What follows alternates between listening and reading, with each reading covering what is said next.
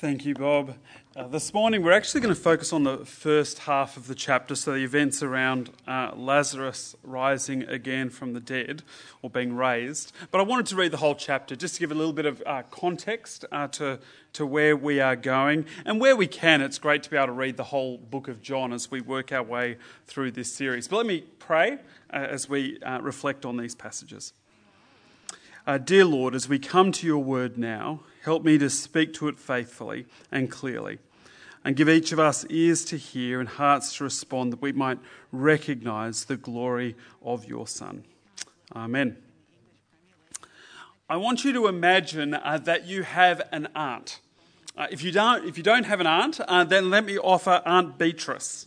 Uh, she's a little eccentric, uh, but she's lovely. Uh, she isn't a Christian, but she does collect garden gnomes, which has absolutely nothing to do with this story. But imagine uh, Aunt Beatrice gives you a call one day and she's in tears uh, because she's had this terrible diagnosis from her doctor and she's asking you to pray for her. Now, I suspect for most of us, if we had that call, if you're a Christian, uh, then we would pray that she would be healed. And certainly we want Aunt Beatrice to be healed. We, we love Aunt Beatrice. But if that is our only prayer for Aunt Beatrice, then we've sold her short. And certainly, I hope that that's what we'll see in this passage. That there is uh, a wonderful story about Lazarus being raised from the dead, uh, but there's actually more to it. Uh, if that's all we see, then we've missed the wood for the trees. So our account begins with Mary and Martha sending word to Jesus that Lazarus is sick. Uh, we don't know how Jesus reacts to the news, but we do know that he plans to use this terrible moment for a greater good. And so, verse 4 this sickness will not end in death. No, it is for God's glory, so that God's Son may be glorified through it none of us like to suffer. And I think our first temptation when we do suffer is to start to accuse God. Yeah, how could a good God allow this to happen to me?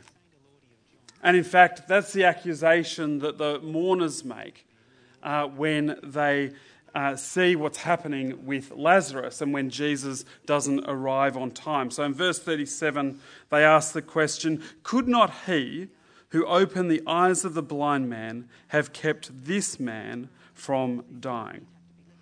And the, the subtext of that question is an accusation. If he could, then why didn't he? Uh, C.S. Lewis, uh, who is perhaps most famous for his Narnia series, and you might have read the books or seen the movies, uh, but he makes this observation about how we as people often approach God. He says this He says, The ancient man approached God, or even the gods, as the accused person approaches his judge. For the modern man, the roles are quite reversed. He is the judge, God is in the dock. He's quite a kindly judge. If God should have a reasonable defense for being the God who permits war, poverty, and disease, he is ready to listen to it. The trial may even end in God's acquittal. But the important thing is that man is on the bench and God is in the dock. Uh, it's an interesting observation, isn't it? Uh, there's certainly nothing wrong with us trying to understand God's will for us and God's will for humanity. And God gives us His word so that we can have that insight into His character and what He wants for us. But like Mary, uh, who washed the feet of Jesus, when we ask those types of questions, we need to start from a position of humility, uh, recognizing that He is the Master uh, who has created everything, and we are, you know, the equivalent of a grasshopper. You know, the Bible gives us lots of reasons for why God allows suffering in the world. Uh, it shows the brokenness of our world and the brokenness of humanity. Uh, but it also shows us the limitations of our power. we can't stop bad things happening. We can't even stop bad things happening from within ourselves. And all of that pushes us to recognize that we need a Saviour. And as much as we are afraid to acknowledge it, because if we acknowledge it, we're kind of fearful it might happen more, we do recognize that suffering does produce character and character perseverance. And as we persevere, we reveal the genuineness of our faith. Uh, so that gives us assurance as we endure that suffering, but it also testifies to those who are around us, who are observing us. And our most powerful witness to Christ isn't when things are good. Our most powerful witness is how we respond in our absolute darkest moments. Uh, that doesn't make suffering good, but it does mean that good can come out of suffering. And we see that here. Now, the focus here isn't so much on uh, how it grows us in character, but it reveals, uh, for in, in this account for, the Apostle John, it reveals the glory of Christ and the glory of the Father. And the result will be praise and honour. And so when Jesus hears that Lazarus is sick, he doesn't just heal Lazarus. You know, certainly uh, in another account, we read how Jesus healed a centurion's daughter from afar. He doesn't actually need to be physically present to do the healing. He could have done that here, but he chooses not to. Uh, he could have left immediately uh, and, and, rushed to Bethany, you know, that he might arrive in time and, and hopefully, you know, save Lazarus from death. But again, he chooses not to. Uh, instead, he waits until Lazarus is dead, and then he decides that it's time. And the disciples are completely flummoxed. You know, Bethany is near Jerusalem. Last time they were in Jerusalem, people were trying to kill Jesus. So, why in the world would Jesus choose to go back now? Uh, but Jesus won't be dissuaded, and he gives this rather cryptic response Are there not 12 hours of daylight? Anyone who walks in the daylight will not stumble, for they see by this world's light. Now, there are lots of light metaphors in you know, John's account of events, but this isn't one of them. Uh, because he's talking about the world's light. So, literally, he's talking about daylight. And his point here is simply that daylight is about working hours. And so, Jesus here is saying, It is the time for me to do God's work. And as I do God's work in the daylight, I will not stumble. I will go to Bethany and I will achieve all the things that God my Father has planned for me to achieve. And right now, it's time to wake up Lazarus.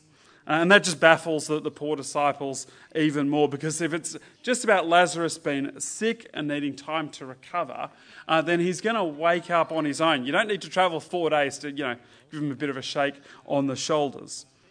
And so Jesus makes it really simple, okay? No more illustrations, no more euphemisms. Uh, Lazarus is dead. And for your sake, I'm glad I was not there, so that you may believe. But let us go to him. Uh, Jesus is not saying that La- he's glad that Lazarus is dead, uh, but he is glad that even in this tragic situation, that he is going to do good things through it uh, that as a result of this whole situation, for some of the disciples, it might be a, an eye opening realization moment where they go from recognizing Jesus as the good teacher to recognizing Jesus as Messiah, Son of God. Uh, for others, it might be a faith affirming, faith strengthening moment, and they're going to need it because events are going to turn very quickly as Jesus heads towards the cross. So Jesus returns to Bethany. By the time he arrives, uh, Lazarus is well and truly and irrefutably dead. And I suspect that's why Jesus delayed his return in the first place. So there would be absolutely no disputing what would happen next. And so when Jesus arrives, Martha comes out to see him. Lord, Martha said to Jesus, if you had been here, my brother would not have died. But I know that even now, God will give you whatever you ask. Uh, it's easy to read those words as, or have a, tone of accusation, uh, and particularly because uh, her sister Mary will use the same words in a few verses later. And, and certainly in the mouth of the mourners uh, who were there, it was an accusation. But everything we read about Mary and Martha, that, that would seem a little bit out of character. Uh, but whatever the feeling behind the statement, from a story perspective, uh, it keeps us asking that question. If Jesus could save Lazarus, then why didn't he? And even though Martha knows that God will give Jesus whatever he asks, she is not expecting that he is going to raise Lazarus right here and right now. And so Jesus says to her, Your brother will rise again. And Martha hears those words, but her expectation is for the future. I know he will rise again in the resurrection at the last day. And this is where we really get to the whole point of this account. It's almost right in the middle, and often that's kind of how the you know, Bible passages are structured. That they put the main idea smack in the middle, so all your attention sort of draws to it. And Jesus says to her, I am the resurrection and the life. The one who believes in me will live even though they die. And whoever lives by believing in me will never die. Do you believe this? So, these words from Jesus aren't a correction, they're actually a word of affirmation. Whatever is going to happen next in this situation, Martha is completely right about the big picture uh, when it comes to death and resurrection. You know, one of the expressions that John picks up over and over again in his account are these two little words, I am. Uh, and for two little words, they, they carry a lot of meaning because they go all the way back to Israel uh, when they're slaves in Egypt and God speaking to Moses. And so, to sort of recapture the whole you know, history in three verses or less, uh, this is a brief you know, extract from Exodus. Moses says to God, said to God, Suppose I go to the Israelites and say to them, The God of your fathers has sent me to you. And they ask me, What is his name? Then what shall I tell them? God said to Moses, I am who I am. This is what you are to say to the Israelites I am has sent me to you. So when Jesus says, I am the bread of life, and I am the light of the world, and I am the gate, and I am the good shepherd, and now I am the resurrection and the life. Uh, it's a declaration of his identity and his authority. Uh, he is the eternal Son of God, equal with the Father. But that doesn't make him the same. So the, the Bible shows us that we have God the Father, God the Son, and God the Spirit, and all are so unified in nature that they are described as one and they are equal. Uh, and they are equal, but they are also unique, uh, unique in each of their roles. So each person of God has a unique role, in, in, particularly for the Son in this context. His role is to submit to the Father and to do the will of the Father. And he is honoured by the Father. And so each person of God becomes the perfect complement of the other. And so the Son's role here is to restore life. The one who believes in me will live even though they die, and whoever lives by believing in me will never die. So when John talks about life, he's not just talking about mere existence. Uh, he means being who we are created to be. Uh, loved by the God who created us, uh, we are saved, uh, we have a eternal, secure future in Christ. We have a purpose in the present to enjoy God, to give Him the glory that is His due, and to make the most of the time that He has given us. Uh, to build the body of Christ, to be salt and light in the world, to proclaim Christ and the good news of the salvation he offers, uh, to love mercy and justice. Uh, but Jesus doesn't just achieve our resurrection through his death and resurrection, uh, it's more interconnected and personal. Uh, he is the resurrection. Uh, so we cannot separate God's offer of salvation from the person who is offering it. Uh, to embrace one is to embrace the other. And equally, uh, to reject one, to reject Christ, is to reject the salvation that he offers. You know, we can't say, you know, look, I'm not really into the Jesus thing, uh, and I don't think he's the Son of God, but I'm pretty sure, you know, when I die and, and stand before the pearly gates, that everything will be okay. Uh, if that is our belief, then that is certainly not what the Bible is saying to us. In fact, it's saying completely the opposite. If we do not recognize the Son, then we do not have life. And so his question to Martha is very simple but also very pointed. Do you believe this? And just to be clear about what Martha believes, she lays it out in her answer. Yes, Lord, she replied. I believe that you are the Messiah, the Son of God, who is to come into the world. What she's saying is, You are the promised one uh, from the Old Testament. You are the eternal Son, and you are the only one who's going to secure my salvation. And so, as we read this account, the, the temptation is to, to gravitate towards the drama, isn't it? Uh, and certainly, if you've ever been involved with children's ministry, it's much more fun to wrap people in toilet paper and have them come out uh, than it is to, to focus on, you know, the, the meaning behind it. Uh, so we focus on the drama, but really it's on the person and the message who Jesus is and what he has come to do. Uh, but the miracle is still important uh, because the miracle confirms the message. So after Jesus talks to Martha, Mary then comes out to see him and she leads him to the tomb. And there we have the shortest verse in the Bible Jesus wept. Uh, the Apostle John again doesn't tell us why Jesus wept. Uh, he knows that he's going to raise Lazarus from the dead, but I, I suspect it was because he sees the grief that comes with death. Uh, in the people around him. Not, not just for the sake of Lazarus, but, but also for humanity. Uh, this is why he has come uh, to take away all of this pain and anguish. His death and resurrection will secure our eternal future. It will take away the power of death. You know, there's still grief, uh, there is still going to be emptiness, but through Christ, there's also comfort and confidence and hope.